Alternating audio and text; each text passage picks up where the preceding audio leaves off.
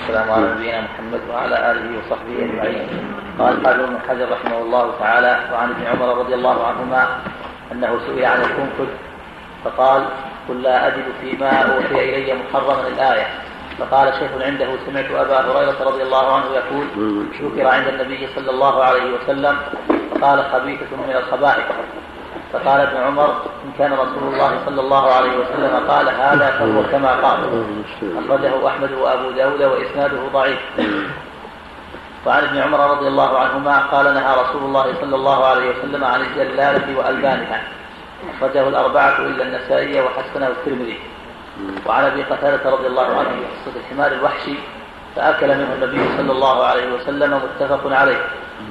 وعن أسماء بنت أبي بكر رضي الله عنهما قالت نحرنا على عهد رسول الله صلى الله عليه وسلم فرسا فأكلناه متفق عليه.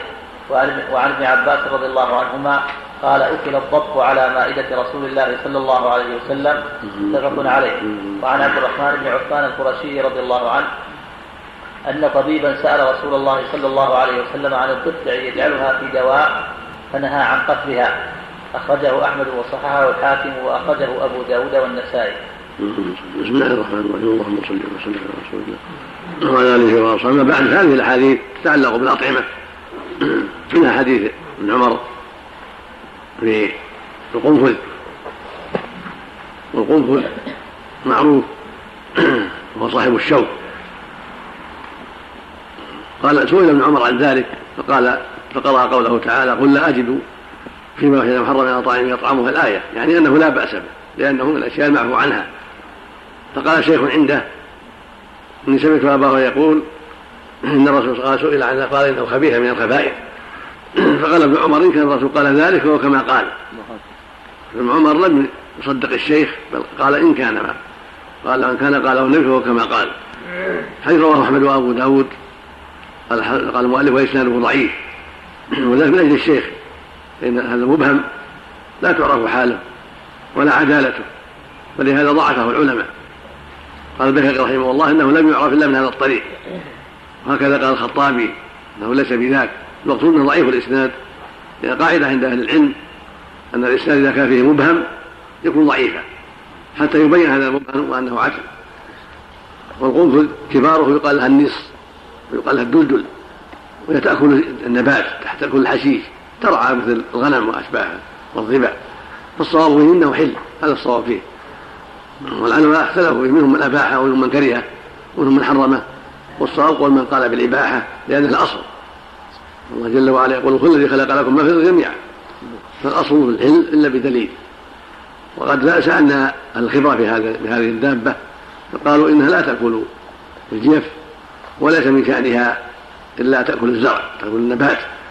فهي من جنس الظباء وأشباهها والأرانب وأشباهها. والحديث الثاني حديث الجلاله المعروف يعني جلالة والبانها جلالة فعالة المبالغة وهي تأكل الجلة وهي العجرة النجاسة. الرسول نهى عنها وعن ألبانها حديث عبد الله بن عمرو عن ركوبها. فدل ذلك على تحريم أكلها وركوبها ولعل السن في ركوبها والله أعلم. إن إن ركوبها قد يفضي إلى بقاء استعمالها. والتساهل في أمرها أو يفضي إلى تلطف بعرقها قد تركب عارية أو لحكم أخرى والله أعلم. المقصود أن الواجب عدم أكل لحمها ولبنها حتى تحبس. هذا هو الأصل في النهي. النبي عليه الصلاة والسلام قال ما نهى نهيتم اجتنبوه قد جاء في هذا عدة أحاديث تدل على النهي عن أكل لحم الجلالة وشرب لبنها حتى تحبس. اختلف العلماء هل المراد بذلك أكثر الطعام أو كثير؟ على قولين منهم من قال إذا كثر نهي عن لحمها حتى تحبس. وجزم جماعة من العلم بأن المراد الأكثر إذا كان غالب طعامها النجاسة لم لم يجوز شرب لبنها ولا أكل لحمها حتى تحبس. أما إذا كان قليلا فإنه يكتفر لأن قل الدواب أن تسلم من ذلك. فإذا كان ما تتعاطى من ذلك قليلا فإن الطيب يقضي عليه. طعامها الطيب وشرابها الطيب يقضي عن ذلك ويغتفر. وأما إذا كثر صار هو غالب طعامها فهذا حينئذ هو محل حبسها. كان ابن عمر يحبس الدجاجة ثلاثة أيام حتى تطعم الطيب الماء الطيب والطعام الطيب ثم تذبح. قال بعض الفقهاء في الشاة سبعة أيام. وجاء في بعض الروايات من عبد الله بن عمرو في, في البعير أربعين ليلة. هذا ينظر فيه فإن ثبت الإسناد لم أقف على إسناد له صحيح لكن متى ثبت الإسناد؟ عمل عمل به وإلا فالواجب أن تحبس القدر الذي يعني يظن ويغلب على الظن أن أن أنه يطيب لحمها ويطيب لبنها. سبعة أيام عشرة أيام أقل أكثر حسب ما يراه صاحبها ويجتهد فيه أو بالتشاور مع أهل الخبرة فيه. فإذا أطعمها الطيب وسقاها الطيب ذبحت بعد ذلك وأكلت. أما الدجاجة فهي أخف لأن الطير الدجاجة خفيف. تكفيه الثلاث كما قال ابن عمر. والحديث الرابع حديث حديث الثالث حديث أبي قتادة في قصة الصيد صيد الحمار الوحشي. تقدم أن أن الصيد يباح أكله للمحرم إذا كان ما ما صاده ولا صيد لأجله. ويدل الحديث على أن الحمار الحمار الوحشي من من الطعام الطيب من الحلال ومن المحرم الحمر الأهلية خاصة. وأما حمر الوحش فهي حيوانات لها من لا نقوش في جلدها ولا جمال وهي ليست من جنس الحمر الأهلية. فهي مباحة وصيد عند أهل العلم. قد صادها أبو قتادة وأكل من النبي عليه الصلاة والسلام. وأكل من المسلمون. لكن المحرم إنما يأكل منها إذا كان لم يصدها ولم يساعد عليها. أما إذا صاد المحرم الصيد أو عان عليه أو صيد لأجله فإنه يمنع من ذلك. والحديث الرابع حديث إيش؟ حديث أسماء. قال نحرنا على رسول على عهد رسول راسا فأكلناه. هذا يدل على حل الخير وتقدم الكلام في هذا وأن الصواب أنها حلال وهذا الذي عليه الجمهور. زاد في رواية في الصحيحين ونحن بالمدينة. المقصود أن هذا يدل على أن حل الخير أمر معروف عندهم بعد الهجرة. ولهذا تقدم في حديث جابر إن الرسول أذن في لحوم الخير. فالحل فالخير حل عند جمهور أهل العلم. وأما ما احتج به من حرم الخيل من حديث خالد أن الرسول صلى الله عليه وسلم نهى عن الحمر الاهليه والبغال والخيل وهو حديث ضعيف. من رواية صالح بن يحيى بن مقدام وهو لا يحتج به المقصود أن سنده ضعيف عند أهل العلم. الصواب أن الخيل حل. وعند العامه يقولون يحل مؤخرها لا مقدمها. لأن مقدمها تلقى به الجيوش ويقاتل به الناس. وهذا لا أصل له. هذا من كلام العامة. لا أصل له. فالخيل حل كلها رأسها ومقدمها ومؤخرها كلها حل. كالإبل والبقر والغنم ونحو ذلك. خامس كذلك حديث ابن عباس أن أكل الضب على مائدة النبي صلى الله عليه وسلم تقدم أن خالد اضطره قال يا حلال حرام قال لا. فاكله خالد وأكله على مائدة النبي عليه الصلاة والسلام. فهو من الحلال أيضا. وهو كالاجماع ولا عبرة بخلاف من كرهه أو احتج في بعض الأحاديث الواردة في هذا الباب بأنه مسخ أو الرسول نهى عنه. كل هذا لا, لا صحة له. وأما حديث المسخ وما, وما قيل فيه فهو في المسخ. قد ثبت عن صلى الله عليه وسلم أنه أخبر أن المسخ لا يعيش ولا ينسل فالصواب أن الضب حل بالنص الثابت عن رسول الله عليه الصلاة والسلام. في عبد الرحمن بن عثمان التيمي في الضفدع. فيه ان أن الطبيب سأل النبي صلى الله عليه وسلم عن الضفدع يتخذها للدواء فنهى النبي عن قتلها. هذا يدل على أن الضفدع لا تقتل ولا يجوز جعلها في الدواء ولا أكلها لأنها من المستحبثة والرسول نهى عن قتلها واباحتها تفضي إلى قتلها. كما تقدم في حديث ابن عباس نهي عن النملة قتل النملة والنحلة هكذا هنا. وكذلك احتج العلماء أيضا بالأمر بالقتل على تحريم المقتول فيما يتعلق بالخبث كما أمر النبي بقتل الحية والعقرب والفأرة والغراب. فقال العلماء لما قتلت بخبثها وشرها فتحرم. والله أعلم. نعم. النحله يحصل نور عليها العسل. نعم. يعني لا تقتل. نعم. إذا ضر الضفدع أو النمل المضر يقتل. أو المضر يقتل. نعم. حتى بعيد إذا أضر يقتل. صار على الناس. يقتل نعم. نعم نعم. إذا كان يتغذى على النجاسة منذ الصغر حتى يعني يعني يحبس يحبس المده المناسبة. نعم. مثل اللي يربي على كلب ولا غيره ولا على حمار. أهلي نعم. أو لحم الخنزير يأكله منذ الصغر حتى. أو مثلا يربى ويغذى بلحم الخنزير. على كل هذا يحبس. نعم. يعني ما في تحديد مدة معين لا لا يحب يحبس حتى المدة المناسبة. نعم. استخدام الطفلة في الجامعة. نعم. استخدام الطفلة في الجامعة في التشريح لكافة الطلاب. هل هو جائز؟ الرسول نهى عن غسلها عليه الصلاة والسلام. نعم. سم نعم. بيع الأجل محل اتفاق. جواز بيع الأجل. نعم. بنص القرآن. مع زيادة الثمن يا أيها إذا تدينتم بدين إلى أجل مسمى اكتبوه. نعم. أقول مع زيادة الثمن صلى الله عليه وسلم. هذا فيه خلاف لا لا يعول عليه. فيه خلاف ذكر بعض العلم شاهد ليس بشيء. نعم. أما والرب جل وعلا أطلق في بيع بيع الأجل. ومعلوم عند عامة الناس عند عامة الأمة أن بيع الأجل ما يكون مثل مثل بيع النقد. لما يبيع الناس بالأجال لأجل زيادة الثمن. المشتري ينتفع والبائع ينتفع المشتري ما عنده فلوس ينتفع بالاجل والبائع ينتفع بالزيادة التي من أجلها اخر الثمن نعم. بيعتين بباقي نعم. ما يكون بباع نعم. ما يكون بيعتين بباع بيع أجل وبيع نقد. لا لا. ليس بعته بيع بارك الله فيك. نعم. بسم الله الرحمن الرحيم. الحمد لله رب العالمين وصلى الله وسلم على نبينا محمد. وعلى آله وصحبه قال أبو داود رحمه الله تعالى باب إذا أدرك الإمام ولم يصلي ركعتي الفجر. النبي صلى الله عليه وسلم اشترى البعير ببعيرين من الصدقة. الصحابة باع بعضهم بعير بأربعة أبعرة. إلى أجل المقصود أن بيعة أجل لا بد فيه من الزيادة. نعم. يا شيخ تشريح الرجل وهو على الساعة ما معه ما يجوز. نعم. نعم. بسم الله الرحمن الرحيم. الحمد لله رب العالمين. والصلاة والسلام على نبينا محمد وعلى آله وصحبه أجمعين. قال الحافظ ابن حجر رحمه الله تعالى باب الصيد والذبائح.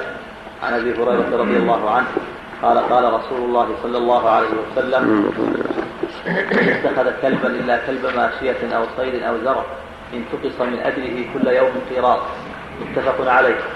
وعن عدي بن حاتم رضي الله عنه قال قال لي رسول الله صلى الله عليه وسلم إذا أرسلت كلبك فاذكر اسم الله عليه فإن أمسك عليك فأدركته حيا فاذبحه وإن أدركته قد قتل ولم يأكل منه فكل وإن وجدت مع كلبك كلبا غيره وقد قتل فلا تأكل فإنك لا تدري أيهما قتله وإن رميت سهمك فاذكر اسم الله فإن غاب عنك يوما فلم تجد فيه إلا أثر سهمك فكل إن شئت.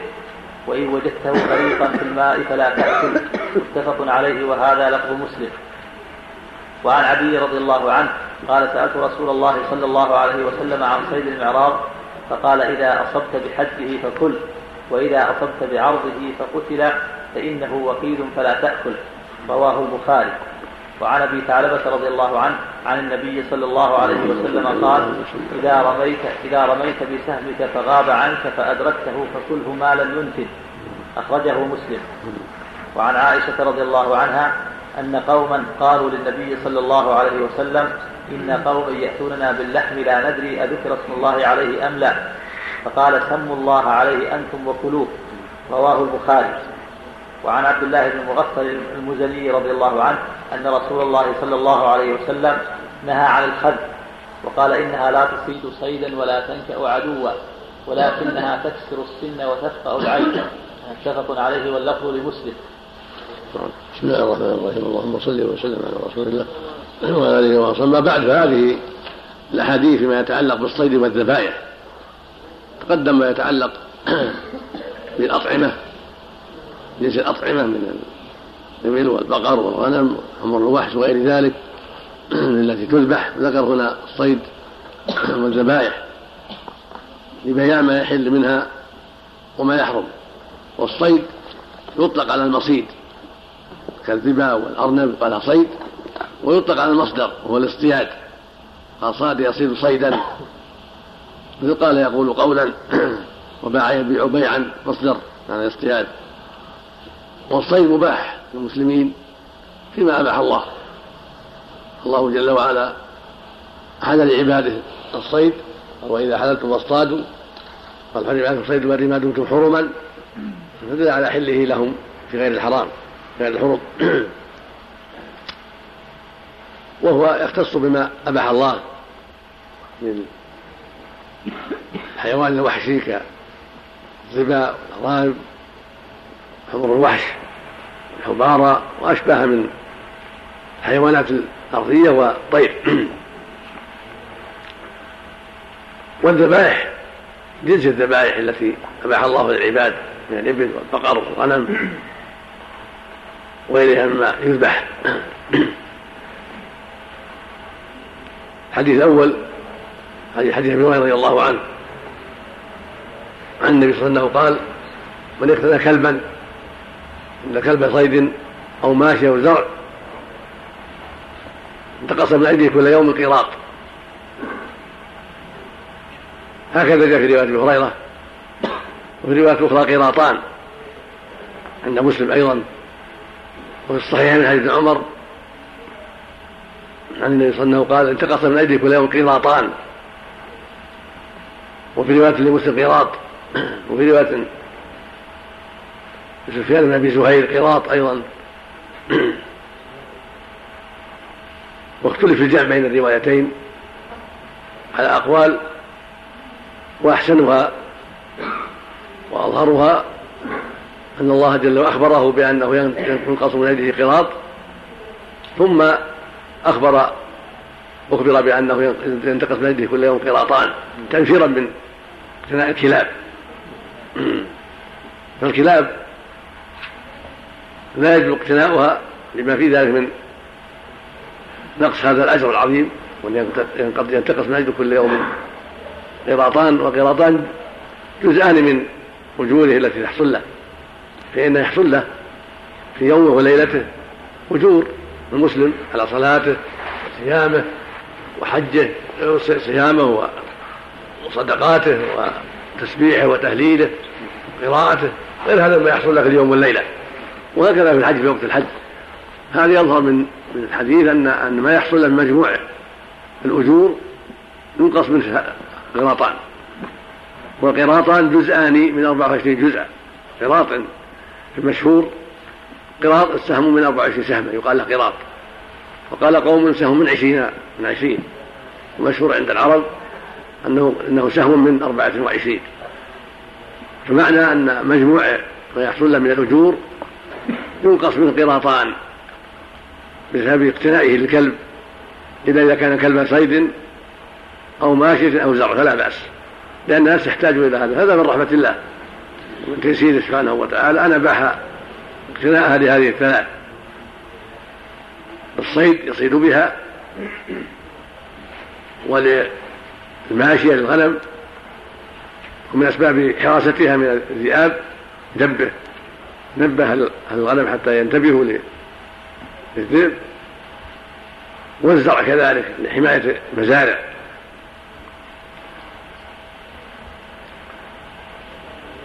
وما سوى ذلك يحرم اقتناؤها لأجله. ذهب بعض أهل العلم إلى أنه يقاس على هذا الدور وحراسة أن تباح الدور كالزرع ولكن ليس هذا بجيد. الرسول حصر عليه الصلاة والسلام.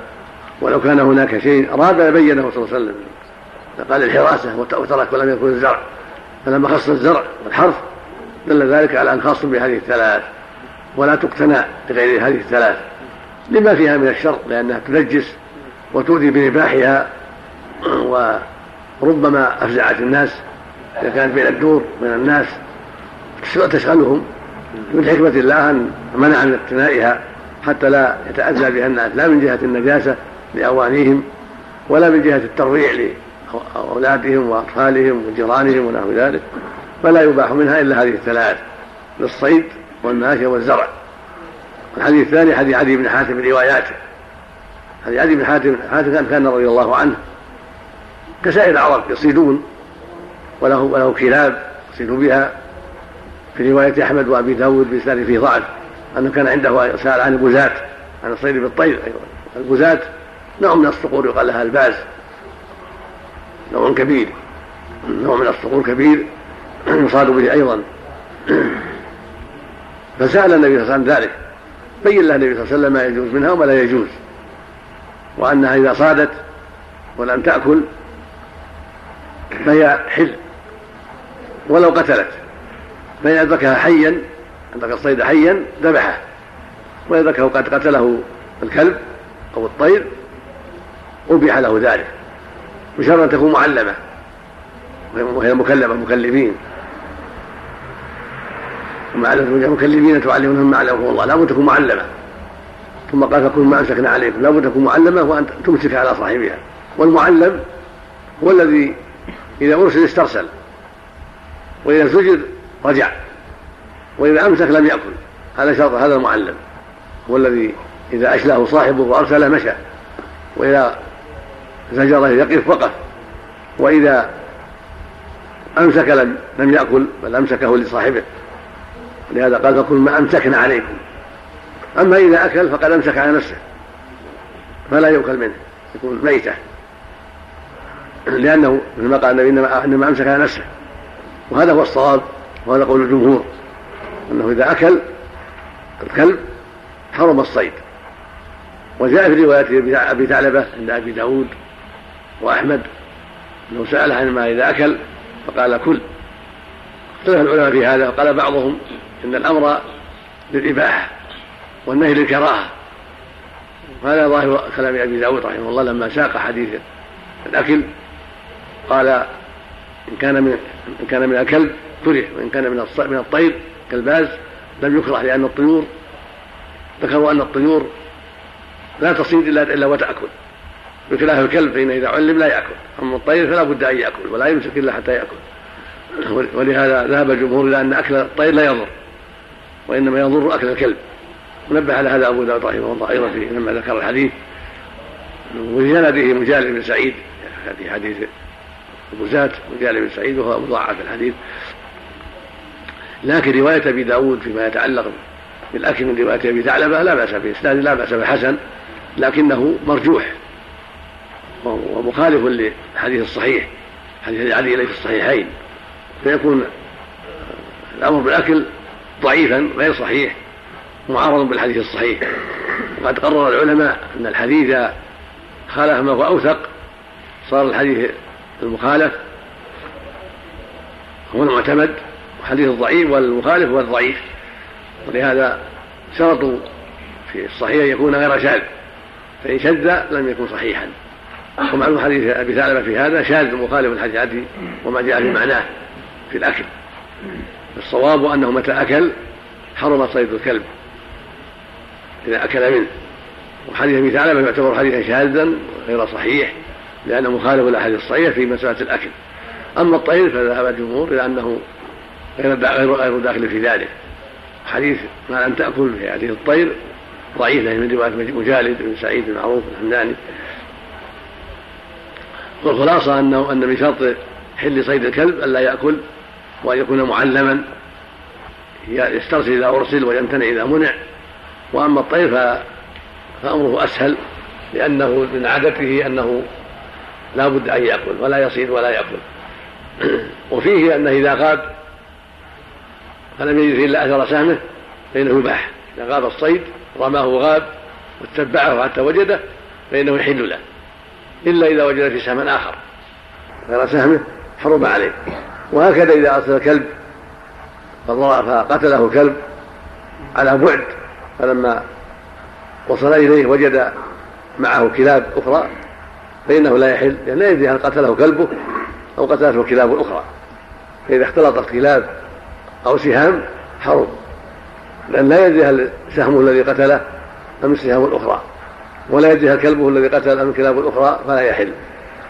فصار الصيد الحلال أي أن يقتله كلبه خاصة أو سهمه خاصة. فإن اشتبه فيه لأن وجدت كلاب أو سهام حرم وهكذا إذا أكل حرم فلا يباح له صيده إلا إذا أمسكه عليه ولم يأكل ولم يخالطه كلاب ولم تخالط سهمه سهام. وفي رواية أبي ثعلبة قال ما لم ينتن. لغاب عنه ولو أيام ولو ثلاثا فلا بأس ما لم ينتن يعني ما لم يجيف. إذا جيف فإنه لا ينبغي أكله لأنه يضر حينئذ.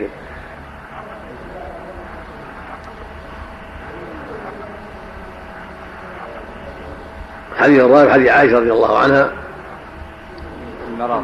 حديث كذا رواية حديث المعراض. المعراض هو الرمح ونحوه. إذا إذا صاد بحده أبيح وهو الحربة مثل السيف إذا أصاب بحده فإذا أصابه بثقل في جنب المعراض لم يحل لأنه وقيد. والله حرم الموقودة الموقودة تطرد تضرب بحجر أو بخشبة فتموت. هذه يقال لها وقية قال موقودة فلا تحل. وإذا ضربه بعرض الرمح صار وقيلا وإذا ضربه بالحد الحربة اللي فيه فقسق فيه أو قتله حل له ذلك. فإن وجده حيا لم يمت حياة مستقرة ذبحه. حديث خامس حديث عائشة رضي الله عنها أن الرسول سئل عليه الصلاة والسلام قوم يأتون باللحوم؟ قال لا ندري ألك رسول الله عليه أم لا. قال كلوا وسموا. كلوا أنتم وسموا. فلفظ الآخر أن قوما حديث عهد بكفر. يعني يعني إسلامهم جديد. يهدون اللحوم إلى أبيات النبي صلى الله عليه وسلم قال كلوا أنتم سموا الله وكلوا هذا يدل على أن المسلم الأصل في ذبيحته الحلال حل. فإذا أهدى إليك المسلم وإن كان أعرابيا وإن كان حديث عهد بالإسلام فإنك لا تسأل تأكل. سم الله عليها أنت وتأكل ولا تسيء الظن بأخيك حتى تعلم أنه لم يذبحه ذبحا شرعيا. وهكذا ما يأتي من بلاد أهل الكتاب حكم حكم ما يأتي من بلاد المسلمين أو من الأعراب أو من حدثاء العهد الكفر. يسمي الله ويأكل. ما لم يعلم أنه وقيل أو مخلوق فلا يأكل. إن ما لم يعلم شيئا يحرمه. فإذا علمت أن أخاك المسلم ذبحه ذبحا غير شرعي فلا تأكل. وإن كان مسلما أو كتابيا لا تأكل. حتى حتى آه، لا يكون هناك ما يحرمه عليك. أما إذا اشتبهت الأمور فالأصل الحل فالمعنى الأحوال ثلاث. إحداها أن تعلم أنه ذبحه على وجه الشرعي فهذا لا كلام في حله. الثاني أن يشتبه ولا تدري. وحدث أحد بكفر أو أهل كتاب أو جفاة من المسلمين والأعراب هذا يحل لك أيضا. الأصل حل والإباحة. الحالة الثالثة أن تعلم أنه ذبح ذبحا غير شرعي خنق خنق أو ضربه بالعصا حتى مات أو ما أشبه ذلك فهذا لا تأكل سواء كان مسلما أو كتابيا. لأنك علمت أنه محرم فلا تأكل. والله قال فرم عليكم الميتة والدم ولحم الخنزير وما في الغلاب والمنخنقة والموقوذة والمتردية والنطيحة وما أكل السوء الآية. فالمنخنقة هي تخنق بالحبل. يكون مربوطة بحبل يخنقها الحبل حتى تموت. أو يضع الطفل فيها حبل فيخنقها أو غير الطفل فتموت. هذه منخنقة. والموقوذة ما يتوضأ بالحجارة أو بالجب أو بالأخشاب أو بالأشياء ثقيلة حتى تموت. والمتردية ما تسقط من جبل من جبل أو من سطح بيت أو من درجة فتموت. والنطيحة ما تنطحها أختها من عادة الكباش والنعس ورب الثيران وأشباهها تناطح. فإذا قتل بعضها بعضا حرمت النطيحة وهي المنطوحة التي قتلتها صاحبتها. وما أكل السبع كذلك. اللي أكله السبع وجدته ميتا حرم وما ذبح عن نصب ما ذبحه الكفار لأصنامهم. حرم لأنه مهل به لغير الله. هذه كلها مما حرمها الله جل وعلا. حديث السادس حديث عبد الله بن مغفل المزني النبي صلى الله عليه وسلم نهى عن الخلف. قال إنه لا يصيد صيدا ولا ينكر عدوا ولكنه يكسر السن ويبقى العين. هذا فيه النهي عن الخلف والخلف النبط بالحجارة بالأصابع. كالنوى والحجارة الصغيرة تنبط بالأصابع. النبي نهى عن هذا لا يجوز. لأنه قد يقع في عين إنسان قد يكسر سنة قد يؤذيه. بعض الناس قد يكون قويا فيؤثر. فالرسول نهى عن هذا. وكان وكان قريب لعبد الله المغفل رآه يخلف فنهاه عن هذا. ثم رآه يوما آخر يخلف فقال ألم أكن نهيتك؟ وأخبرتك أن الرسول نهى عن هذا لا كلمتك أبدا ثم تعود تخلف لا كلمتك أبدا. المقصود أن الواجب على من سمع أمر النبي صلى الله عليه وسلم أو نهيه الواجب عليه الامتثال والتأدب. نعم. نعم. من حديث عدي أنه إذا استمع حاضر هو مبيح. يغلب الحاضر نعم. غلب جانب الحاضر. الحوض من هذا قول وجدت غريقا في الماء فلا تأكل. زاد في الرواية فإنك لا تدري الماء قتل فام سهمك.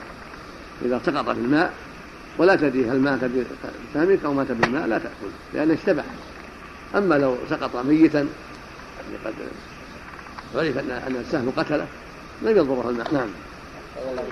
نعم. الكلاب الان البوليسية التي تكشف المخدرات هل تستثنى أو تدخل في داخل التعليم؟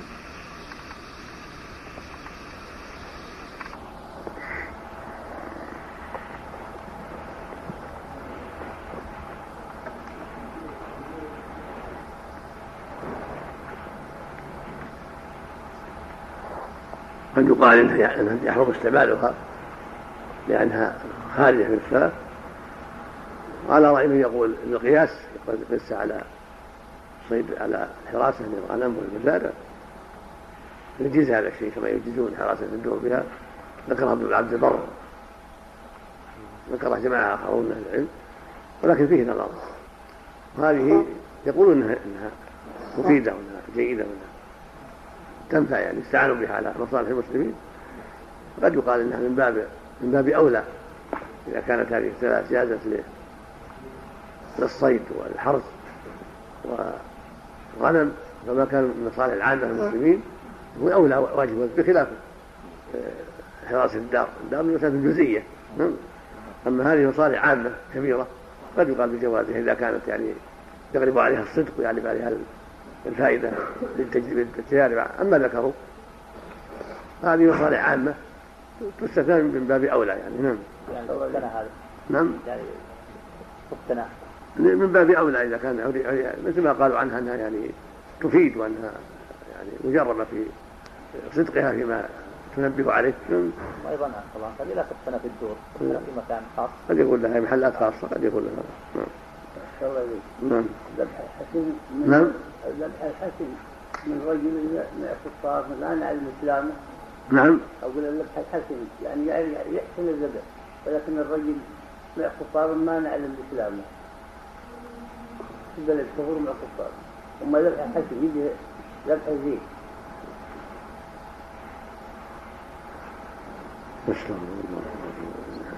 المؤمن يحتاط لدينه المؤمن يحتاط اذا كان يشك في إسلامه. لا يستعمل في الذبح. يستعمل المسلم ولا كتاب بالمعروف اما اللي مشكوك فيه انه مرتد أو مسلم. عادة نعم. عادة يمتحن يمتحن يسأل هل هو مسلم هل يشهد أن لا إله إلا رسول الله هل هو مع المسلمين أو ارتد عن دينه قبل ان قبل أن ينكر إليه الذبح. مروا ضيوف احسن الله اليك مروا مارين الناس. وهو في بلاد كفر ومع كفر ثم يذبح يجي يحسن الذبح. ما أدري. أنا أقول ما أدري.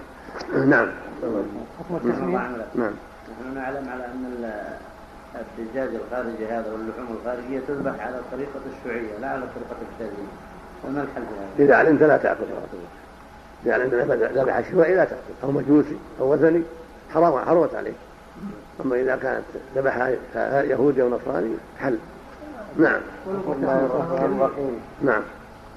الحمد لله بسم الله الرحمن الرحيم والسلام على نبينا محمد وعلى اله وصحبه اجمعين قال الحافظ بن حجر رحمه الله تعالى وعن ابن عباس رضي الله عنهما ان النبي صلى الله عليه وسلم قال لا تتخذوا شيئا فيه الروح غرضا رواه مسلم وعن كعب وعن كعب بن مالك رضي الله عنه ان امراه ذبحت شاة بحجر فسئل النبي صلى الله عليه وسلم عن ذلك فامر باكلها رواه البخاري وعن رافع بن خديج رضي الله, عنه عن النبي صلى الله عليه وسلم قال ما أنهر الدم وذكر اسم الله عليه فكل ليس السن والقط. أما السن فعظم وأما القط فمد الحبشة. متفق عليه. وعن جابر رضي الله عنه وعن جابر بن عبد الله رضي الله عنهما قال نهى رسول الله صلى الله عليه وسلم أن يقتل شيء من الدواب صبرا رواه مسلم. وعن شداد بن أوس رضي الله عنه قال قال رسول الله صلى الله عليه وسلم إن الله كتب الإحسان على كل شيء فإذا قتلتم فأحسنوا القتلة وإذا ذبحتم فأحسنوا الذبح وليحد أحدكم شفرته وليرح ذبيحته. رواه مسلم. وعن أبي سعيد الخدري رضي الله عنه قال قال رسول الله صلى الله عليه وسلم زكاة الجني زكاة أمة.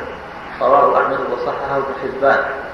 وعن ابن عباس رضي الله عنهما أن النبي صلى الله عليه وسلم قال المسلم يكفيه اسمه فإن نسي أن يسمي حين يذبح فليسمي ثم ليأكل أخرجه الدار قطني وفي إسناده محمد بن يزيد بن سنان وهو صدوق ضعيف الحفظ وأخرجه عبد الرزاق بإسناد صحيح إلى ابن عباس موقوفا عليه وله شاهد عند أبي داود في مراسيله بلفظ ذبيحة المسلم حلال ذكر اسم الله عليها أم لم يذكر ورجاله موثقون. بسم الله الرحمن الرحيم. اللهم صل على محمد وعلى اله واصحابه قال المؤلف رحمه الله تعالى وعن وعندك هو جابر عن ابن عباس.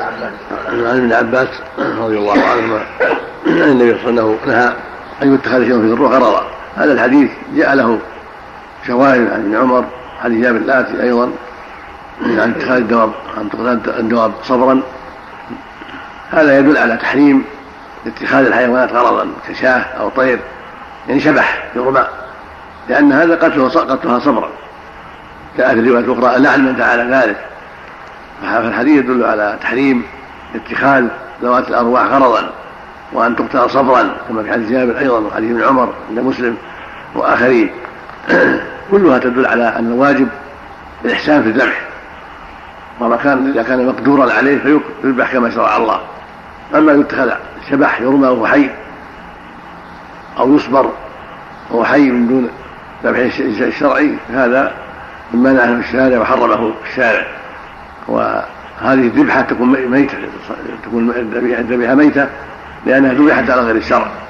وكانت بعض الجاهلية ينصبون الطيور وبعض الحيوانات الأخرى يرمونها من بعيد يجعلونها شبح لغرض فنهى النبي عن هذا عليه الصلاة والسلام. لكن من تعذيب الحيوان وإيذائه وقتل وقتل القتلة غير الشرعية. الحديث الثاني حديث شعب بن مالك في المرأة إذا ذبحت رخص النبي في ذلك عليه الصلاة والسلام فإن المرأة هناك الرجل فإذا قتل فإذا ذبحت شاة أو غيرها ذبح الشرعي فذبيحتها حلال كالرجل. ومعلوم أن النساء يستطعن أن يذبحن كما يذبح الرجل إذا علمن ذلك وبين لهن ذلك. فإذا ذبحت بالسكين أو بغيرها مما له حد فإن ذبيحتها كالرجل حل سواء كان حرة أو أمة طاهرة أو على حدث فذبيحتها حلال حتى ولو كانت حائضا أو نبساء أو جنوبا ليس من شرطها أن تكون أن يكون الذابح طاهرا. لا بد أن يكون مسلما أو كتابيا فقط. أما الطهارة أو الذكورة فلا يشترط شيء من ذلك. حديث رافع بن خديج رضي الله عنه. عن النبي صلى الله عليه وسلم قال ما نهر الدم وذكر اسم الله يقول ليس السن والظفر هذا يدل على أن ما حصل به نهر الدم من حديدة أو حجر أو قصب أو غير ذلك ما له حد يقطع الحلقوم والمري يحصل به الذبح فإنه يجزي ويكفي ولا يتعين يكون حديدا بل ما حصل به المقصود من نحر الحيوان كفى. إلا السن والظهر قال أما الظهر أما السن فعظم وأما الظهر فهو الحبشة. هذا يدل على أن الذبح بالأظفار غير جائز. ولا بالعظام وهذا يستثنى منه. هو ما أنهر الدم وذكر اسم الله. هو عام يستثنى منه العظام كالأسنان وسائر العظام لأن علله بأنها عظم. وهكذا الظهر لا يذبح بالأظفار لا ضيرا ولا غيره. فيه واذكر اسم الله يدل على أنه لا بد من ذكر اسم الله. وهكذا في قوله جل وعلا اذكروا اسم الله. وهكذا في حديث عدي وأبي ثعلبة وذكرت اسم الله. فالنصوص كلها دالة على وجوب ذكر اسم الله. قد أجمع المسلم في الجملة على وجوب التسمية.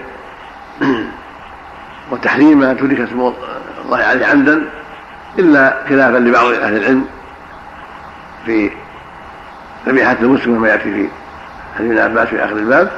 والصواب أنه لا بد من ذكر الله. وأن من ترك التسمية عامدا عارفا بحكم الله فإن ذبيحته لا تحل. أما إن كان جاهلا أو ناسيا فإن ذبيحته حلال لقوله تعالى ربنا لا تؤاخذنا إن نسينا قال الله قد فعلت.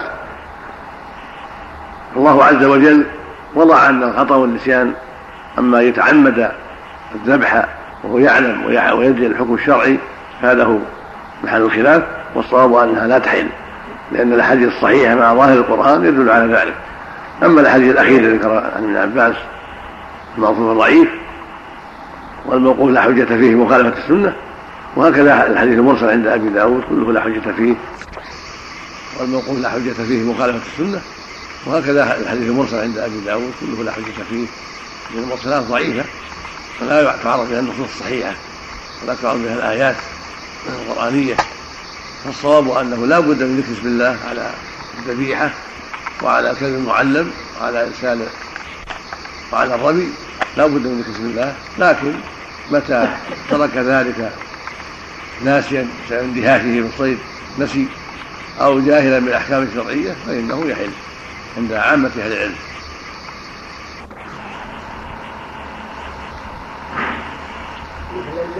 عندك حديث خامس؟ جابر أن تقدم تقدم على الحديث الأول. كذا حديث شداد بن أوس بن ثابت الأنصاري ابن أخي حسان رضي الله عنه. النبي صلى الله عليه وسلم قال إن الله كتب الإحسان على كل شيء.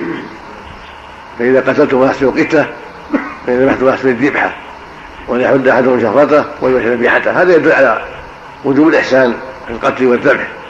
والله وجب الإحسان في كل شيء. فعلى المسلم أن يحسن في قتله في ضربه في معاملته للناس. وأحسنوا إن الله يحب المحسنين.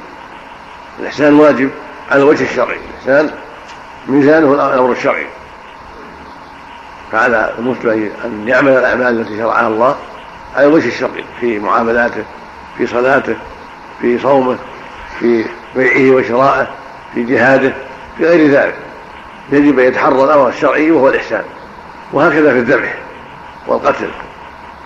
فيقتل كما أمر الله ولا يمثل ولا يعذب ويذبح كما أمر الله ولا يؤذي الدابة ولكن يذبحها في الذبح الشرعي.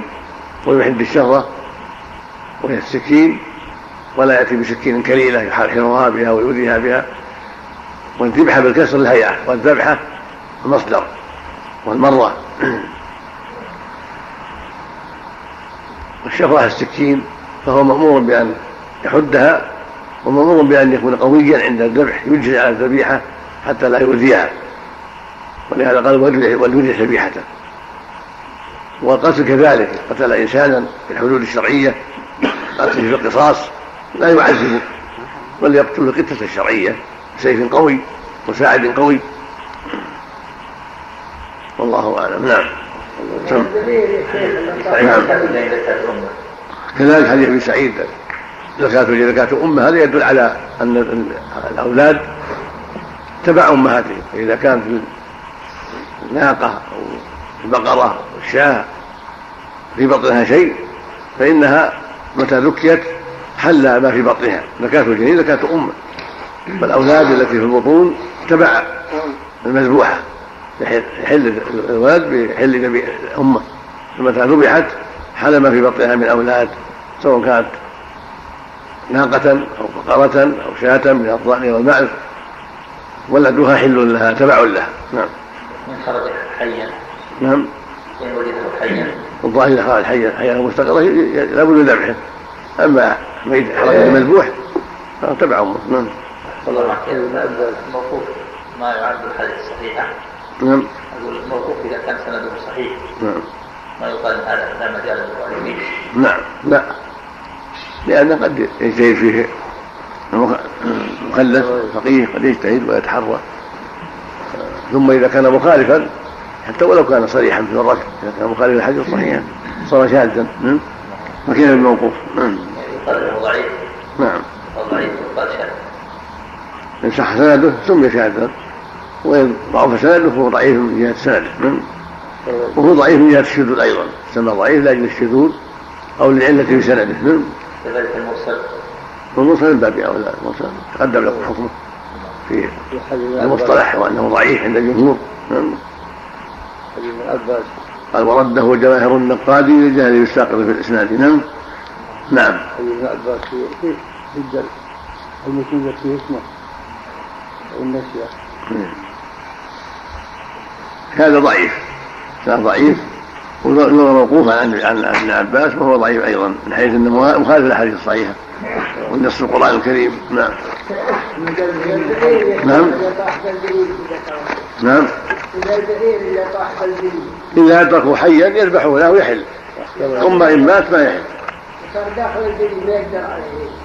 طايح لما معترض ولا ينحر ينحر ينحر بالرماح واشباهها من اي من أي طرف.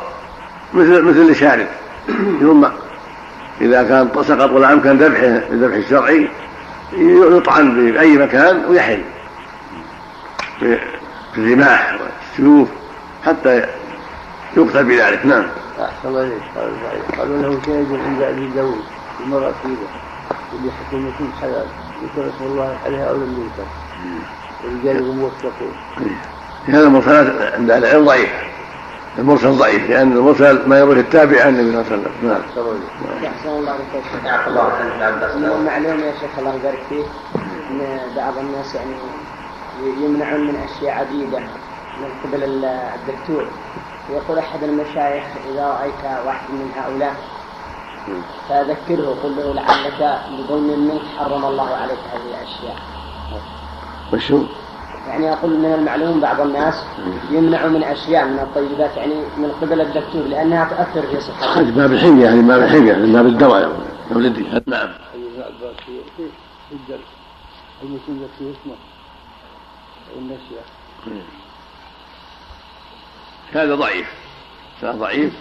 ويروى موقوفا عن عن ابن عباس وهو ضعيف أيضا من حيث إنه مخالف الاحاديث الصحيحة والنص القرآن الكريم. نعم. نعم. نعم. إذا أدركوا حيا يذبحوا له ويحل. ثم إن مات ما يحل. داخل الجليد ما يقدر عليه طايح لما معترض ولا ينحر ينحر ينحر بالرماح واشباهها من اي من أي طرف. مثل مثل الشارب ثم إذا كان سقط ولا أمكن ذبحه الذبح الشرعي يطعن في أي مكان ويحل. في الرماح والسيوف حتى يقتل بذلك. نعم. إليك. قالوا له شاهد عند أبي داود المرأة فيه اللي حكومة حلال. ذكر اسم الله عليها أو لم يذكر ورجاله موثقون. هذا المرسلات عند أهل العلم ضعيف المرسل ضعيف لأن المرسل ما يروي التابع عن النبي صلى الله عليه وسلم. نعم. أحسن الله عليك يا شيخ. من المعلوم يا شيخ الله يبارك فيك أن بعض الناس يعني يمنعون من أشياء عديدة من قبل الدكتور. يقول أحد المشايخ إذا رأيت واحد من هؤلاء فذكره قل له لعلك بظلم منك حرم الله عليك هذه الأشياء وشو؟ يعني أقول من المعلوم بعض الناس يمنع من أشياء من الطيبات يعني من قبل الدكتور لأنها تاثر في صحته. هذه باب الحميه هذه باب الحميه هذا باب الدواء يا ولدي هذا باب الدواء إذا منع شيء من باب الدواء ما في بأس. نعم. المشايخ يقول قال يقول اهمسه باذنه لعله يعني ما له اصل هذا ما له اصل هذا هذا ما له اصل هذا شيء قيل قاله الله في حق اليهود.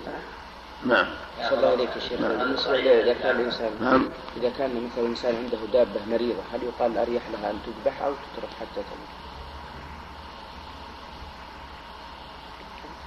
يظهر ذبحها أو لا إذا كان بياكلها احد إذا كان بياكلها أحد يذبحها ويتصدق من كان بياكلها أحد وقت الفقراء وقت الحاجة وإن كانت تضر ولا ياكلها أحد وش الفائدة في ذبحها؟ يصبر لعل الله تعالى تشفى لعلها تطيب نعم الله ابن عباس الأخير هل هو موافق أو مخالف؟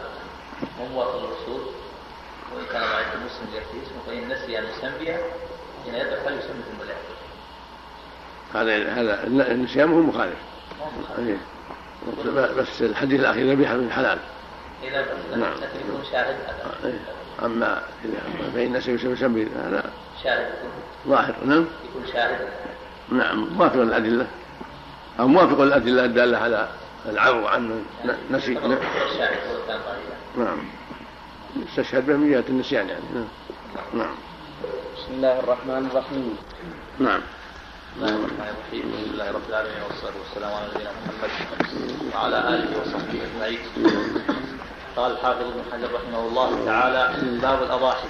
نعم عن أنس بن مالك رضي الله عنه أن النبي صلى الله عليه وسلم كان يضحي بكبشين أملحين أقرنين ويسمي ويكبر ويضع رجله على صفاحهما وفي لفظ ذبحهما بيده متفق عليه وفي لفظ سمينين ولأبي عوانة في صحيحه ثمينين بالمثلثة بدل السين وفي لفظ لمسلم ويقول بسم الله والله أكبر.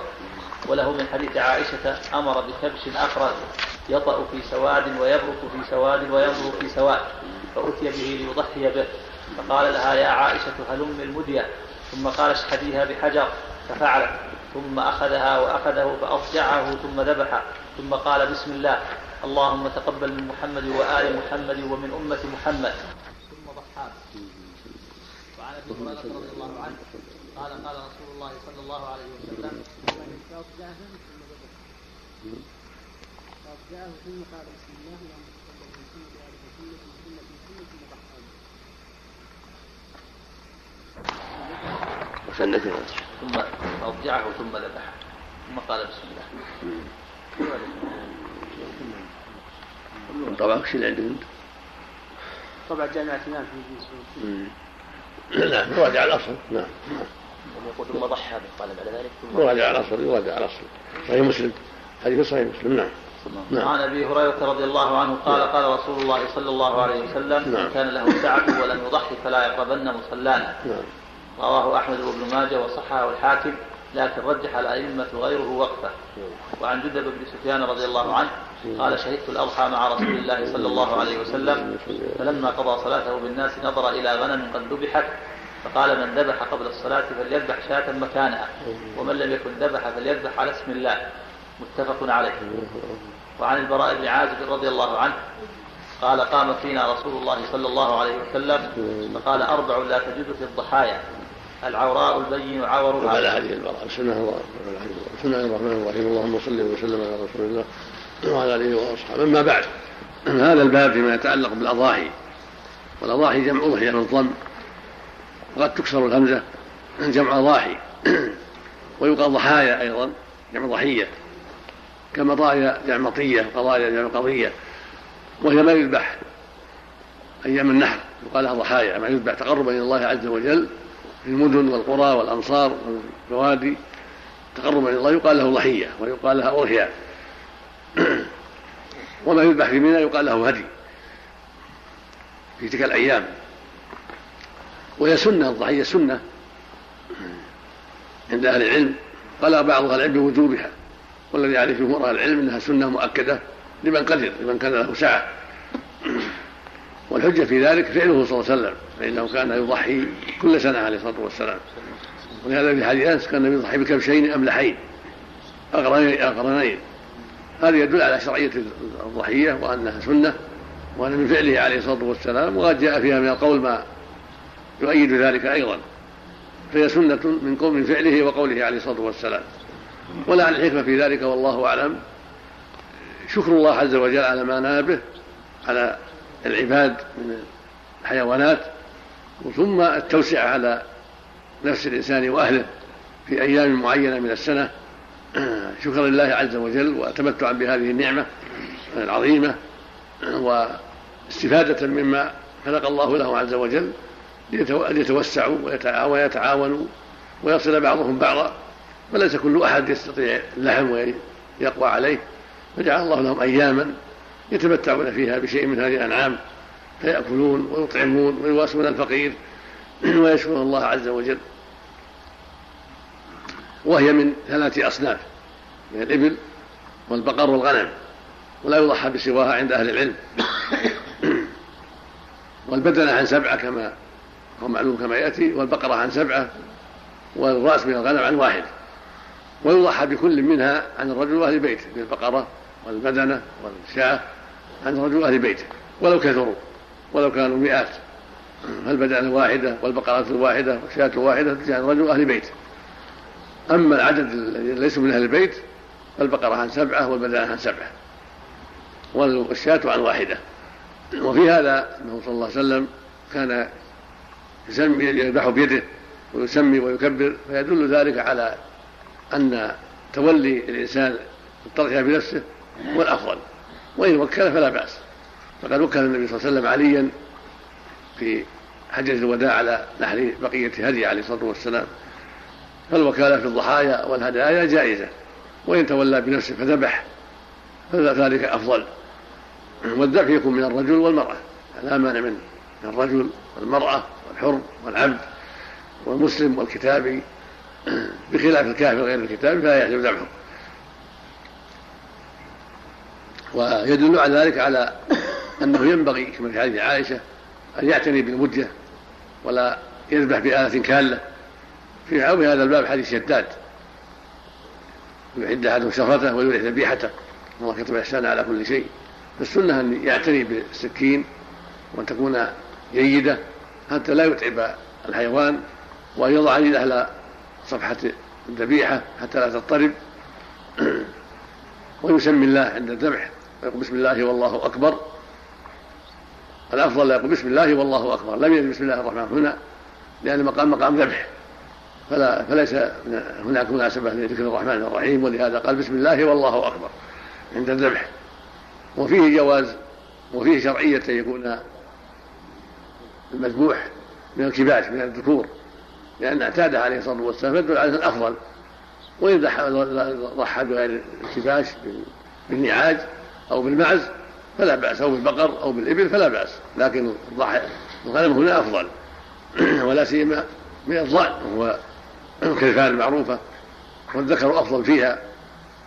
وفيه من الفوائد أن كما جاء في الروايات الأخرى أن أن الرجل يذبح عن بيته فإنه ذبح أحدهما عنه وعن بيته والآخر عن وحد الله من أمة محمد عليه الصلاة والسلام. هذا يدل على أنه يستحب للمؤمن أن يذبح شاة واحدة عنه وعن بيته يعني زوجته وأولاده ومن كان في بيته من تبعه من أيتام أو خدم أو غير ذلك تابع لأهل البيت وفي حديث عائشة أنه ضحى بكبش يطأ في سواد ويبرك في سواد وينظر في سواد. هذا يدل على أنه لا فرق بين كون الكبش أملح يعني أبيض قال بعضهم هو الأبيض اللي فيه غبرة فيه شيء يدل على عدم نصوع البياض والبياض غير ناصع قال بعضهم الأملح والأبرد اللي فيه بياض وسواد والمشهور هو الأول أنه الأبيض أو الأبيض اللي فيه كتومة. وإن ضحى بغيره فلا بأس وهو الأبرج الذي فيه, فيه نقط سود ونقط بيض. أو في أو ضحى بحيوان يبرك في سواد وينظر في سواد ويطأ في سواد وهو الذي أسود ما حول العينين وأسود البطن ومحجب بالسواد كله الأمر فيه واسع. وفيه من الفوائد مثل ما تقدم أن تكون المدة جيدة وأن يتولى بذبح إذا تولى بنفسه هذا هو الأفضل وإن وكل فلا بأس. الحديث الثاني حديث الحديث الثالث حديث أبي هريرة رضي الله عنه النبي صلى الله عليه وسلم قال من كان له سعة فلم يضحي فلا يغرى أن مصلانا خرجه الإمام أحمد رحمه الله وابن ماجه وصححه الحاكم مرفوعا. قال الحافظ ورجح أئمة وقفه يعني غير الحاكم.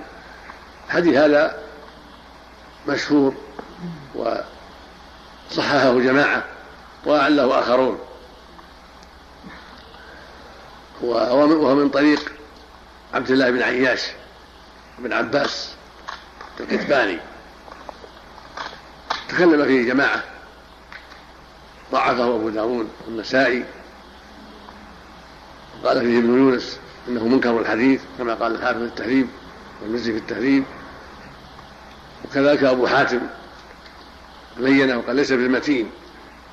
هو قريب من ابن لهيعه وإن كان صدوقا قال صدوق. يكتب حديث لكنه قريب من ابن لهيعه ليس بالمتين. ووثقه ابن حبان رحمه الله. فالحديث بهذا السند فيه نظر والمضاعفون له أكثر والقاعدة أن الجرح مقدم على التعديل. فالأقرب فيه أنه ضعيف. وعلى القول بصحته فقد اختلفوا في رفعه ووقفه فقد رفعه جماعة عن أبي هريرة ووقفه آخرون على أبي هريرة. والرفع والوقف لا معارضه بينهما. إذا كان الرافع ثقة فقوله مقدم هذه قاعدة على الصحيح. إذا اختلف رافع المواقف فالرافع مقدم إذا كان ثقة لانها زيادة من ثقة فتقبل. وقد رفعه أبو عبد الرحمن المقري كما في مسند أحمد صحيح الحاكم وقد وقفه ابن ابن وهب وكلاهما ثقة. ولكن أبو عبد الرحمن أرفع.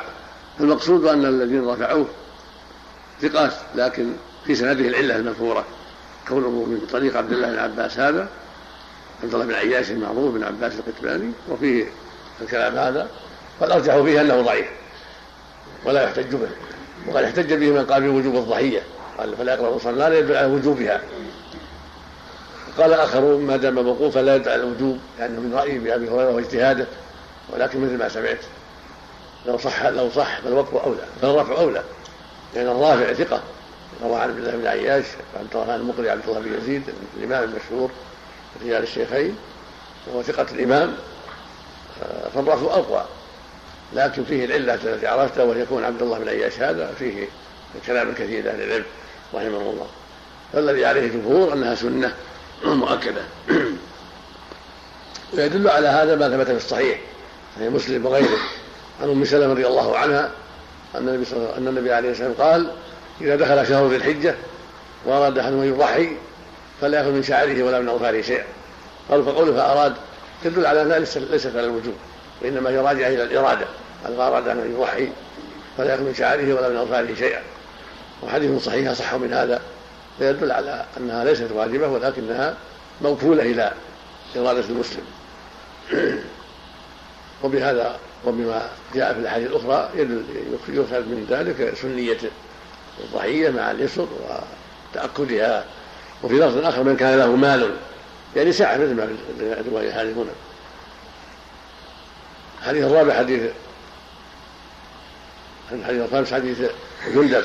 فيه الدلالة على أن الضحايا تكون قبل بعد الصلاة. وأن من ذبح قبل الصلاة فإنها شاة لحم. وجاء هذا في الصحيحين من حديث البراء أيضا أن خاله ذبح شاة قبل الصلاة فقال له شاتك شاة لحم. فدل ذلك على أن الذبح يكون بعد الصلاة لا قبل الصلاة. وهذا في الضحايا. أما الهدايا فلا فليس هناك صلاة فإن منى ليس فيها صلاة عيد وإنما قام مقامها رمي الجمار.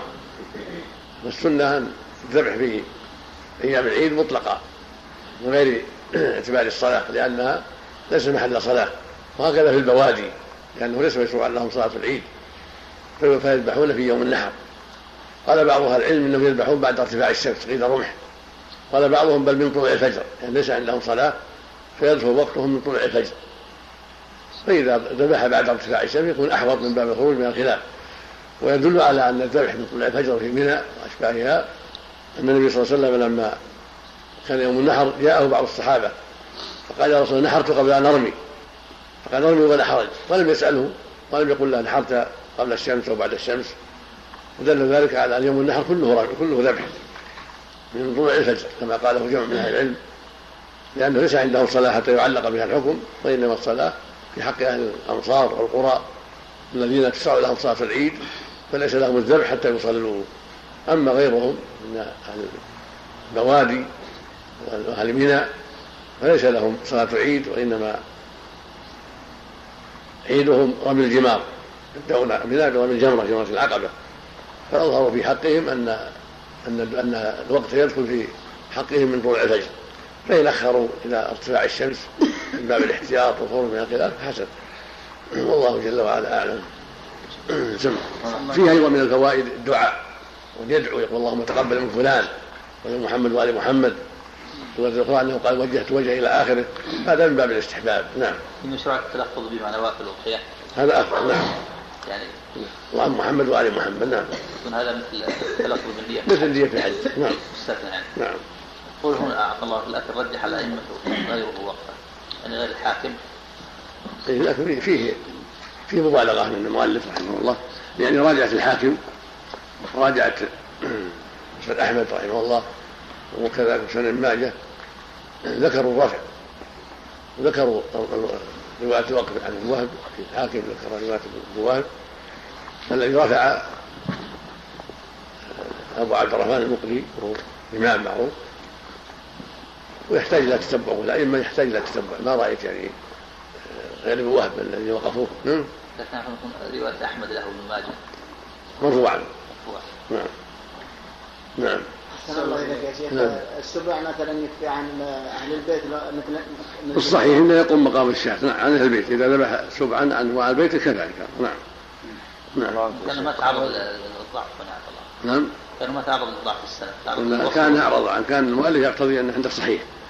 وقد نقلوا عنه رجال الثقات هارون في الفتح وغيره لكن لكن يعترض عليه.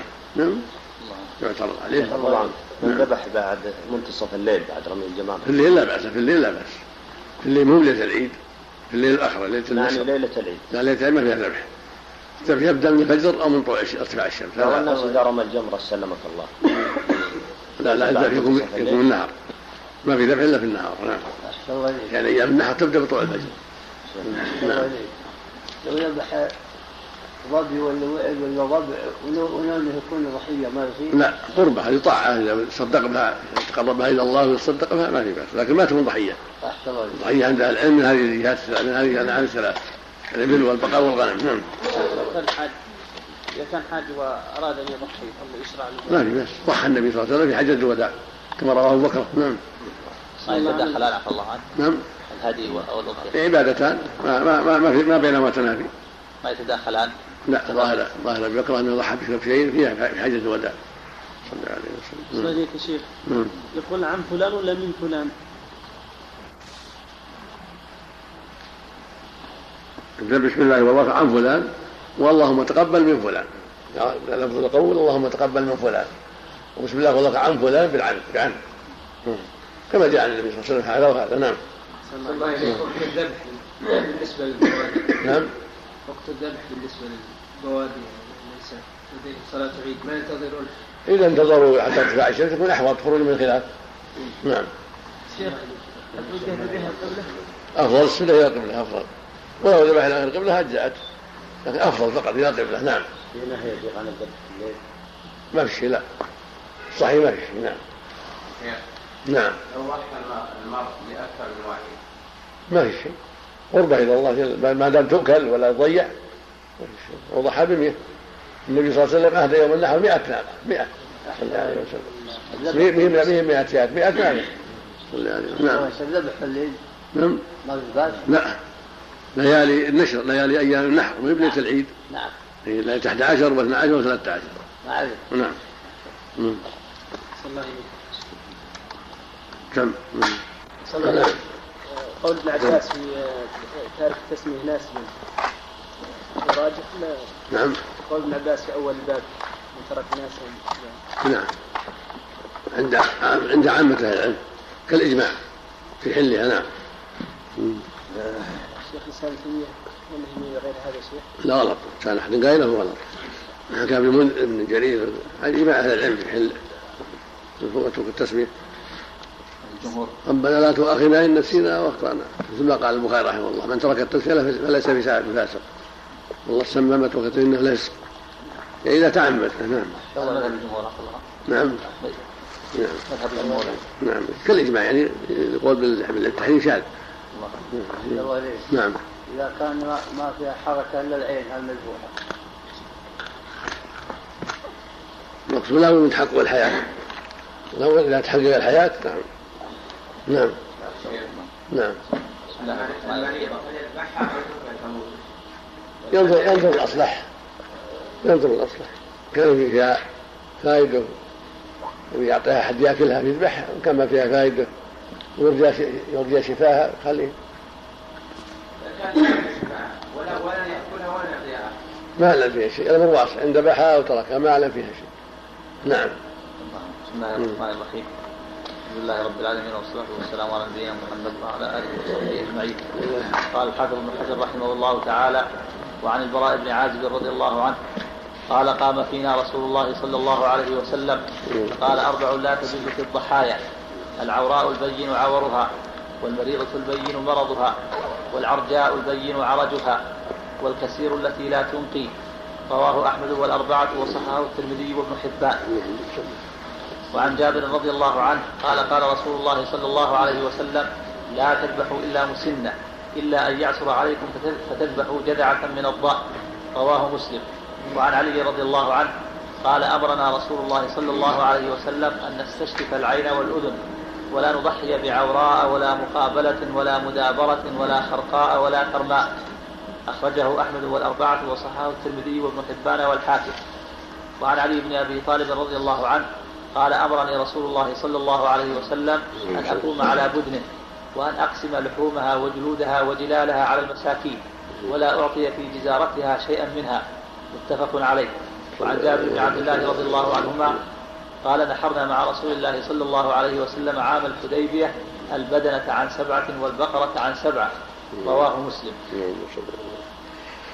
بسم الله الرحمن الرحيم. اللهم صل على محمد. يقول المؤلف رحمه الله وعن البراء بن عازب. هو الانصاري رضي الله عنه الصحابي وأبو الصحابي وهو من صغار الصحابة. يقول انه سمع النبي صلى الله عليه وسلم يقول أربع لا تجوز في الأضاحي. واللفظ لا تجزئ في الأضاحي. العوراء البين عورها والمريضة البين مرضها. والأرجاء البين ضلعها. بإسكان اللام وبفتح اللام لغتان. والكسرة التي لا تنقي عرجها. المعنى واحد. الكبيرة والكبيرة التي لا تنقي. جعل لفظ الكثيرة. جعل لفظ الكبيرة. جعل لفظ العجفاء التي لا تنقي. هذه الأربع لا تجزي في الأضاحي. حكى النووي وغيره إجماع أهل العلم على ذلك وأن هذه الأربع لا تجزئ بهذا النص وبالإجماع. العوراء واضح وهي التي ذهبت عينها اتضح عمرها لانكشاف العين أو غير هذا مما يبين ظهور العور. والعرجاء البين ضلعها يعني تضع ضلعا بين بحيث تتأخر عن الغنم أو عن الإبل أو عن البقر يعني تكون مشيعة مثل ما في رواية عتبة بن عبد السلمي مشيعة يعني بعدهم كالمشيع لغيره. لضعفها لا تماشيهم. وال والمريضة البين مرضها بجرب أو بغيره من الأمراض. والكثيرة أو الكبيرة أو العجفاء يعني الدابة التي ضعفت وهزلت حتى صارت لا تنقي يعني ليس فيها نقي وهو المخ لضعفها وهزالها هذه الأربع لا تجزئ في الأضاحي. أما النقص الذي دون ذلك فيعفى عنه كما يأتي في حديث علي. ويظهر من هذا كما قال النووي رحمه الله وغيره أن ما كان أشد من هذا فهو من باب أولى. ما كان عيبها أشد فهي أولى بعدم الإجزاء. كالعمياء. إذا كانت العورة لا تجزي فالعمياء من باب أولى لا تجزي. وإذا كانت العرجة لا تجزي فالكسيرة المنكسرة التي قد انكسرت رجلها ويدها من باب أولى. وكذلك ما أشبه ذلك مما يكون فيه النقص أكثر. جاء في رواية ابن عباس موقوفا عليه المصطلمة أطباؤها يعني مقطوع ثديها. لأن عيبها كبير فهي جنس هذه العيوب الأربعة. والمقطوع والعايب المريض هو مثل المقطوع ومن هذا الباب المقطوع المقطوعات الألية لأن عيبها كبير. وفيه والألي نفع عظيم. فعيبها يشبه العيوب الأربعة أو أشد من بعضها. الحديث الثاني حديث علي رضي الله عنه وأرضاه أن الرسول أمرهم أن يستشفوا العين والأذن.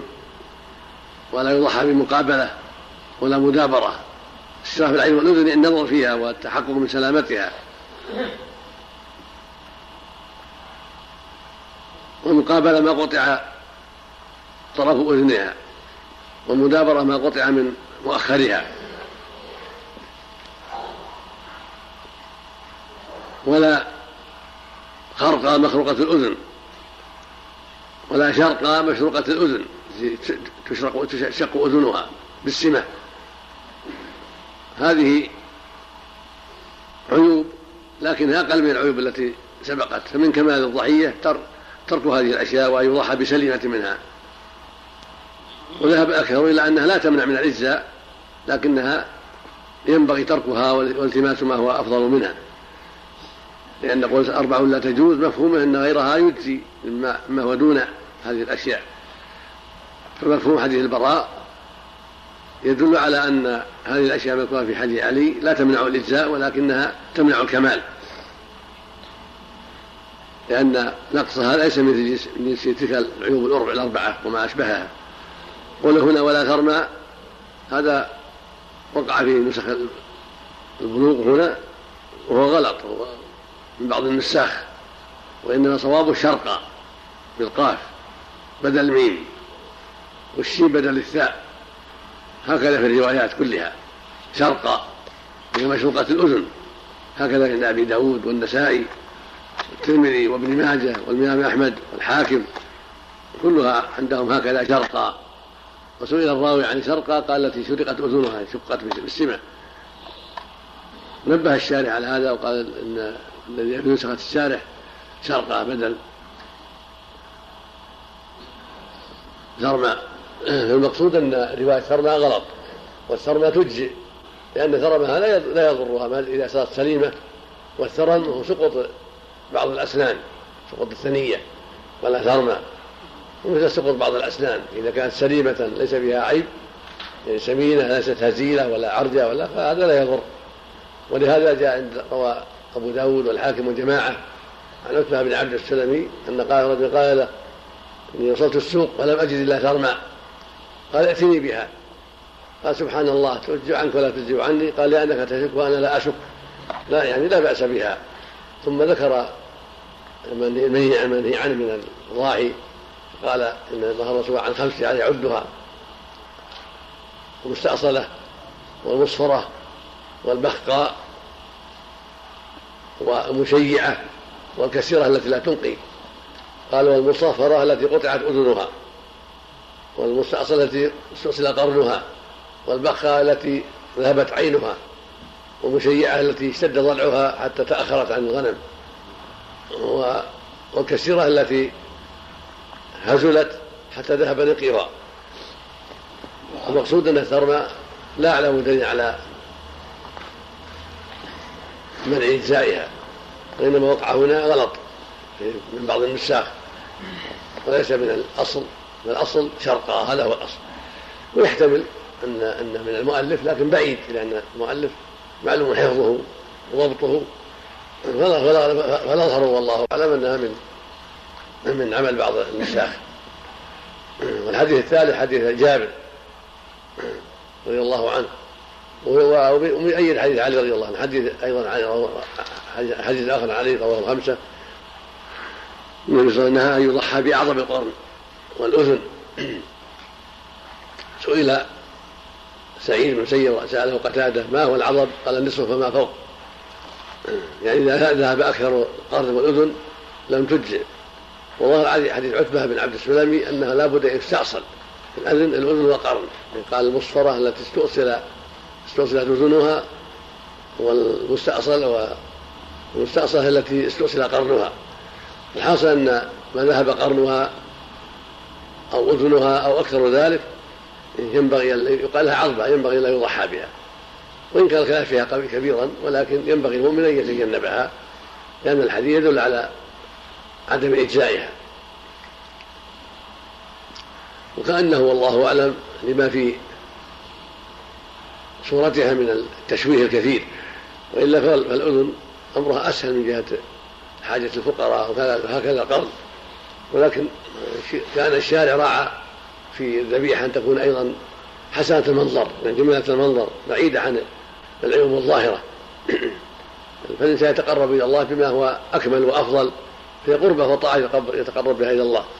فينبغي له يختار ما, هو ما, هو ما هي في صورة الكمال في مظهرها وفي مخبرها. المخبر ينفع الفقراء والمظهر فيما يتعلق بتقديمها إلى الله والتقرب بها إليه سبحانه وتعالى. ينبغي أن تكون في حالة كاملة وحسنة وجميلة. ليس في هذه هذا النقص. أنا شيخ اللي مشروط الإذن يعني اليمنى واليسرى شرط راس بس يعني نقص يعني تجنبها أو لا والاجزاء تجزي على الصحيح عند الجمهور. لكن إذا تجنبها وتم سليما يكون أحسن. حديث ثالث عن جابر رضي الله عنه عن النبي صلى الله عليه وسلم أنه قال لا تذبحوا إلى مسنة. المسنة هي الثنية. إلا أن تعسر عليكم فتذبحوا جذعة من الضأن هذا الحديث يدل على أن الأولى والأفضل ذبح المسنة. إلا إذا لم تيسر فإنه يذبح جذعة من الضأن وظاهر هذا أن أن أن الجذع إنما يرجع عند التعسر ولكن جاءت أحاديث كثيرة صحيحة كلها دالة على أجزاء الجذع من الضأن وأن قوله إلا أنت ليس مفهومه أنها لا تجزي إلا عند التعسر لكن إنما هو الأفضلية.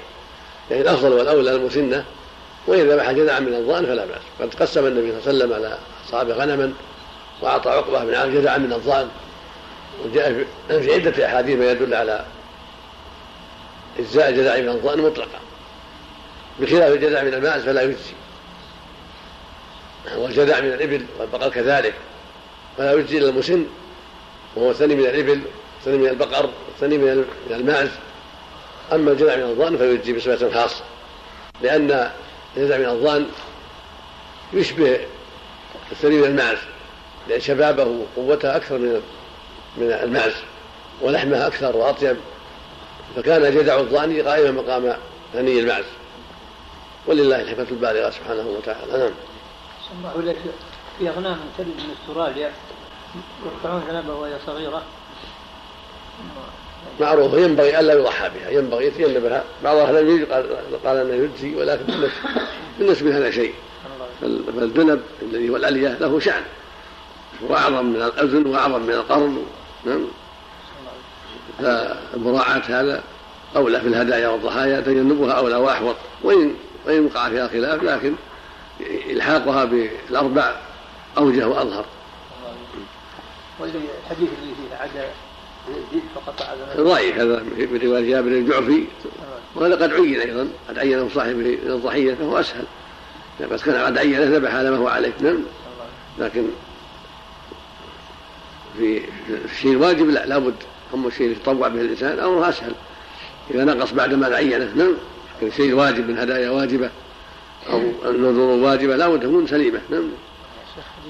حديث علي بن أبي طالب ان نقول على بني حديث جابر حديث علي رضي الله عنه وارضاه فيه دلالة على توكيل المؤمن على ضحاياه وهداياه ولا بأس يوكل وأن الوكيل يقوم مقامه في الصدقة بلحومها وجلودها وأجلتها والجلال ملحق بها ما دام هديت به يلحق بها. والحديث هذا يدل على ذلك. فالمهداة يشمل تشمل الهدية الجلال فيتصدق به. واللحوم والجلود كلها يتصدق بها ولا يأخذ الجازر منها شيء بل يعطى جزارته من شيء آخر. ولهذا قال ولا بجزارة شيئا منها. الجزار يعطى أجرته من شيء آخر لأنها قد قدمت لله والإجرة نوع من المعاوضة فلا يعوض بشيء منها بل كلها تكون صدقة ويعطى جزار أجرة من خارج من مال صاحب الهدية والضحية لا من نفس الذبيحة. لكن لو يعطي منها من باب الصدقة أو من باب الهدية ومع كمال أجرته فلا بأس من باب الهدية. أما الأجرة فلا لابد أن تكون من باب من جهة أخرى. وكما تقدم في الحج أنه صلى الله عليه وسلم وكله في ذبح بقية الهدي 33 37 بدنة ذبحها علي نحرها بالنيابة وهنا وكل في يقوم على بد هذا يدل على جواز الوكالة في الذبح وفي التقسيم والتوزيع. حديث جابر أنهم نحروا في من الحديبية بدنا عن سبعه والبقرة عن سبعه وهكذا في حجه الوداع. عليه وسلم يذبحوا البقرة عن سبعه والبدن عن سبعه كما جرى في يوم الحديبية جرى في يوم حجة الوداع أيضا. قد تقرر هذا عند أهل العلم أن البدن عن سبعة والبقرة عن سبعة. هذا ولي عليه جمهور أهل العلم أنها تجزي عن سبعة. سواء كانوا من أهل البيت أو من غير أهل البيت. وتجزي الشاة الواحدة عن أهل البيت. فأهل البيت في حكم الواحد ولو كانوا مئة. إذا ذبح شاة أو بدنة أو بقرة عن أهل البيت ولو كانوا كثيرين. هو وأولاده وزوجاته وخدمه أجزأت عنهم أما إذا كانوا لا ليسوا من أهل البيت فلا بد من سبعة فقط. لا لا تجزي عن أكثر من سبعة البدنة والبقرة. وأما الشاة فعن واحد. لكن أهل البيت حكم حكم واحد. يجي عنهم الشاة ويجي عنهم السبع يجي عنهم بدنة ويجي عنهم بقرة. قد نازع بعض المتأخرين في السبع ولكن الصواب أنه يجزي كالشاة. نعم. هل عقيقة فيها في الإجزاء واشتراط السلامة؟ نعم. كالأضحية نعم. الجلالة الله عنك يوضع عليها الأكبر هي الترمى نعم. العلامة. معنى الترمى نعم. الجلال يعني إذا كانت سليمة لا بأس. نعم. نعم. له أولاد في سبعة أبيات مثلا. نعم. يعني أولاد له رجل له سبعة أولاد وكلهم متفردين متفردين في سبعة أبيات مثلا. وهم واحد يعني. إذا كان حالهم واحد ذبيحتهم واحدة إذا كان حالهم واحد يعني مشتركين في المال وفي كل شيء. لكن لو ذبح كل واحد في بيته طيب أحسن. أحسن الله عمل إذا كان المعيبة هذه العورة أسمن من الشاة الثانية نقف عند النص ولا؟ يجب الوقوف عند النص نعم. أحسن الله إليك. إذا تبين في الهدي بعد الذبح غدد داخل مثلا الجلد. ما نعرفها شو يصير يعني تؤثر في اللحم؟ لا غدد يعني. تؤثر فساد في اللحم ولا مرض ولا شيء؟ لا ما تأثر ما فيها شيء ما عليك.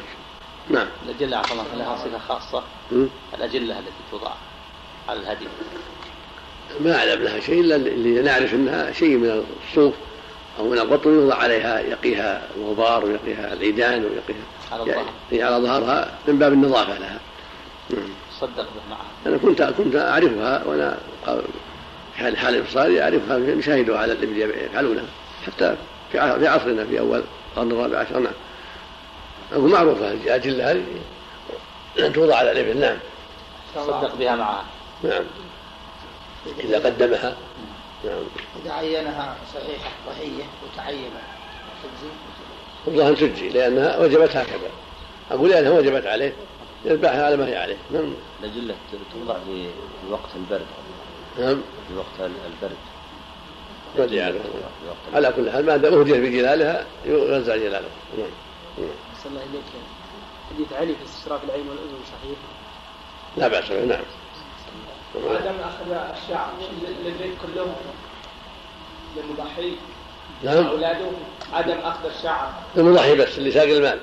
وأهل البيت. ما يلزم ما له دخل. ما يمتنعون لا. ليسوا مضحين وإنما هم مضحى عنهم. متبرع عنهم. نعم. نعم. نعم. ويقول في الفقه أو هذا استنباط من بعض الفقهاء. أو استنباط من بعض الفقهاء ليس عليه دليل. نعم. نعم. وإذا أخذ رب العالمين. نعم. وإذا أخذ الشعر أو قسم الغريب فيه كيف؟ أقول وإن أخذ إذا دخل الآخر وأخذ من شعره أو من أطفالهم لا يجوز لكن لو أخذوا ما يضحوا ما ما يمنع الضحية. هل لكن عليهم الاستغفار والتوبة. هل يأثم؟ نعم. هل يأثم؟ المعروف عند العلماء أنه يأثم لأنه نهي والنهي أصله التحريم. والصلاة والسلام على نبينا محمد وعلى آله وصحبه أجمعين.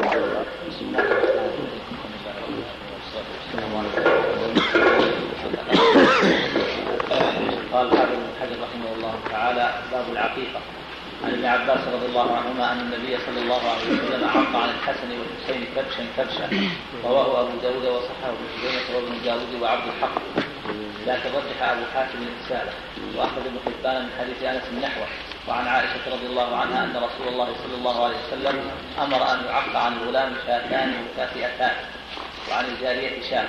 رواه الترمذي وصححه. وأخرج أحمد والأربعة عن أم الكرد الكعبية نحوه. وعن سمرة رضي الله عنه أن رسول الله صلى الله عليه وسلم قال كل غلام متهم بعقيقته يذبح عنه يوم سابعه ويذبح تذبح نعم. المعروف المعروف تذبح العقيقة. يعود على العقيقة. نعم. نعم. رواه أحمد والأربعة وصححه الترمذي. بسم الله الرحمن الرحيم. اللهم صل وسلم على رسول الله وعلى آله وأصحابه. أما بعد هذا الباب في العقيقة. والعقيقة فعيله بمعنى مفعوله يعني معقوقة مذبوحة. وهي ما يذبح عن المولود في حال صغره من ذكر وانثى يقال له عقيقة. قال بعضهم سميت بذلك لأنه يعق حلقها ينشق. وهذا ليس خاصا بها. بل كل ذبيحه تعق. وقال آخرون بل سميت بذلك لأن الشعر الذي على رأس الطفل اول ما يولد يسمى عقيقة عند العرب. فيميطونه عنه. وهذا وجه التسمية. كذا قال الزمخشري وجماعة وهذا أشبه. من شيء خاص بها. ولهذا جاء في الأحاديث وأمطوا عنه الأذى. اذبحوا عنه وأمطوا عنه الأذى. يمطر الأذى إزالة الشعر. يعني حلق الشعر الذي ولد وهو عليه. وهذه الأحاديث التي ذكرها المؤلف كلها دالة على سنية العقيقة. وقد جاء في هذا الباب عدة أحاديث ذكرها أهل العلم. ذكر مؤلفنا بعضها وذكر صاحب المنتقى جملة منها أيضا وذكر غيرهم غيرهما كذلك جملة منها. والمقصود أن الأحاديث العقيقة ثابتة. من ما رواه البخاري في الصحيح عن سلمان بن عامر الضبي أن النبي عليه الصلاه والسلام قال مع الغلام عقيقة وامطوا عنه الاذى فالسنه في حق الأطفال أن يعق عنهم فعن الذكر شاتان مكافئتان وعن الأنثى واحدة. وفي هذا الباب ما ذكره المؤلف حديث ابن عباس النبي حق عن الحسن وفي كبش كبشا وفي رواية أخرى كبشين كبشين هذا هو السنة من فعل النبي صلى الله عليه وسلم ومن أمره. قد عق عن ابنيه الحسن والحسين قول كبشا كبشا يحتمل أن هذا وهم من الراوي بعض الرواة فيحتمل أنه عق كبشا كبشا ثم عق الكبش الثاني في وقت آخر. فمن الناس من روى الأول ثم جاء الروايه الثاني. ولا ولا ولا ولا منافاة فان الثابت من فعله صلى الله عليه وسلم ومن قوله أن أن العقيقه اثنتان عن الغلام.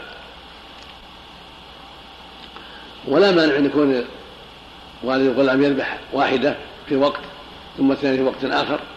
إذا تيسر ذبحهما جميعا في يوم السابع هو أفضل.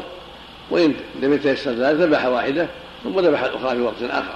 فاتقوا الله ما استطعتم وهي سنة مؤكدة. هذا هو الصواب الذي جمهور أهل العلم. ابن الاربعه والجمهور على أن سنه مؤكدة. وذهب بعض أهل العلم إلى وجوبها. والأقرب اظهر ما قاله الجمهور أنها سنة مؤكدة. ومما احتج به الجمهور ما رواه أحمد وأبو داود وغيرهم من حديث عبد بن سعيد عن أبيه عن جده بإسناد جيد. النبي صلى الله عليه وسلم سئل عن العقيقة قال إن الله لا يحب العقوق. كان كره الاسم. ثم قال من ولد له مولود فأحب أن يسك عنه فليذبح شاتان عن شاتين عن الغلام فأحب أن يسك عنه شاتين عن الغلام وشاة عن الأنثى فليفعل. يقول فأحب واضح في أن الأمر ليس للوجوب ولكنه للندب. وهكذا أمره صلى الله عليه وسلم بذلك هو أمر ندب لا لا أمر وجوب. ولهذا في حديث عائشة انها أمر يعق عن الغلام شاتان مكافئتان. مكافئتان بفتح الفاء وكسرها يقال مكافئة ومكافأة. كل واحدة مكافئة ومكافأة. يعني متساويتان متقاربتان السن. والصورة. وعن الغلام وعن الجائر الشاة وهذا هو الأفضل. وهو أفضل من أن يعق عنهم بالإبل أو بلقب البقر. السنة يعق عنهم بالغنم كما قال